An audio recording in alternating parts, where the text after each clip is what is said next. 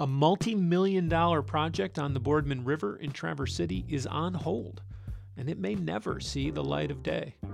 That's because of one man who decided to sue the city to protect a place he loves. That's today on Points North from Interlochen Public Radio. I'm Peter Payette. For supporters of Fish Pass, it's the key to restoring the Boardman River. To critics, it's a looming disaster for downtown Traverse City. Right now, the critics are winning. Lexi Krupp tells us more. Rick Buckhalter's house is a bit of a mess these days. I gave up on my kitchen table, you know, six months ago. That's just piles of paper. I had to add a card table and just put it next to my kitchen table so I wouldn't lose stuff. For years, Buckhalter has been investigating this project that's been proposed at the Union Street Dam in Traverse City. It's called Fish Pass. It's been in the news a lot recently. The idea is to control the spread of invasive fish with a high tech fish ladder. That way, we can keep out the fish we don't want and let natives swim upriver. It's tackling this fisheries management problem that's really never been solved anywhere. When Buckhalter started digging into this plan, though, he felt like there wasn't enough transparency. The hard part was just finding out what was going to happen, what it was going to look like, and what it was going to impact. And some other residents agreed. They formed a group who campaigned against Fish Pass.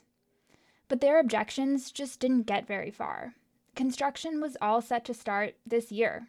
So I'm going, oh no, the chainsaws are coming. So that's when I decided to file the lawsuit. Buckhalter sued Traverse City, even though he didn't really know what he was doing. I'm not an attorney, I don't have a college education, and I didn't know how to file a lawsuit. I had to Google it, and I don't know how to type. I'm one of these old guys. I can type like an email, but I don't know how to use um, Word.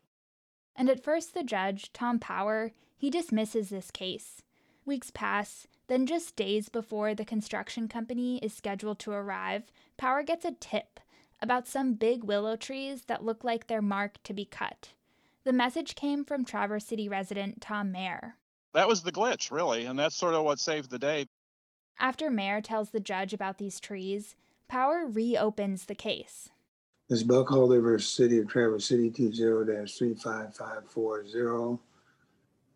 Let's see, Mr. Buckhalter is here with uh, on his own behalf. The judge holds a couple hearings, and Buckhalter argues that Traverse City residents have to approve this project by a vote. The reason gets a bit technical, but he says if the project falls outside of what's considered a park purpose, it has to be voted on. That's according to the city charter. And this week, after hearing the arguments, Judge Power said he agrees that residents need to vote on Fish Pass.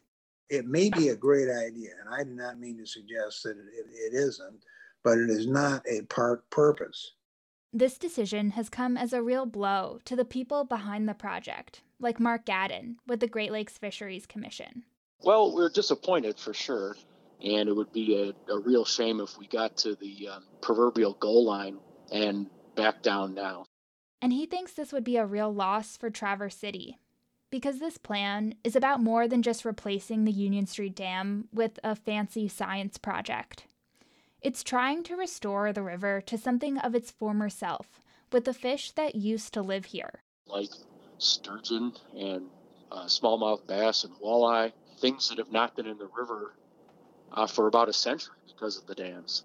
The trial where Buckhalter will make his final case against the city is set for May. Then, if he loses, the project should be back on. If he wins, the city has to decide whether it wants Fish Pass to go up for a vote. That could happen in August or November, and it would need to pass by 60%. So, for at least a couple more months, the Union Street Dam should be pretty quiet. It's a great place to catch fish, because when they swim up the river and reach the dam, there's no other place for them to go. Lexi Krupp is IPR science and conservation reporter. This is Points North from Interlochen Public Radio. I'm Peter Payette. In our field guide today, we're heading out to West Grand Traverse Bay.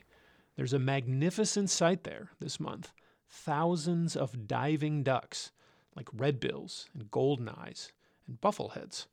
Nate Crane has been watching birds in this area for decades and says these ducks have been closer to shore than is typical in the winter. But when I met him at Discovery Pier in Elmwood Township, the ducks had moved out. But Nate could see them with his binoculars. There's this little tiny glint of water, and what looks like a whole extension of the pier is actually solid ducks. That's pretty cool. When ducks congregate like this, you call it a raft. Because it kind of looks like a raft floating out on the water. And I think they do it for protection. Um, they like being around each other and feeding with each other. And um, they're not a solitary duck. Actually, here they come right now. There's thousands of them. So it looks like they were just on the other side of the uh, Elmwood Township break wall. And they're all in the air now. Thousands. And probably there's a bird of prey that scared them, a bald eagle. I don't see it right now, but I'm sure that's what made them all get off the water. Nate Crane says these birds have plenty to eat in West Bay, feeding on invasive mussels like quagga mussels. In the spring, they'll depart in smaller groups to go breed in Canada. We have some video up on our Facebook page of ducks taking flight over West Bay. On Facebook, we are Interlochen Public Radio. That's Points North for this week. I'm Peter Payette. Thanks to Lexi Krupp. Thanks to Blue Dot Sessions for our theme. Thanks for listening. Join us next week during Morning Edition or wherever you listen to podcasts.